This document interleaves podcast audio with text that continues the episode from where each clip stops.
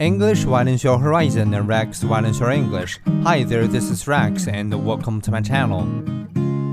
Improving bone transplants. After blood, bone is the most commonly transplanted tissue. But bone grafts are painful, costly, and can compensate only for small defects. For larger defects, you need a scaffold, a 3D implant that gives structure to growing bone. But that is tricky. Soft scaffolds cannot hold much weight, and in harder ones, cells struggle to divide. Now, researchers at the Technical University of Denmark have built a scaffold that balances structure and flexibility. Like native bone, their scaffold marries a hard framework with a soft matrix where transplanted cells can proliferate. The engineers implanted it loaded with bone marrow stem cells into rats with defects in their skulls.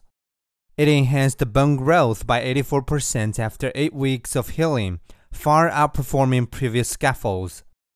The researchers claim that they can halve the healing time and revolutionize orthopedics. Helpfully, the scaffold is built from materials already approved by America's Food and Drug Administration.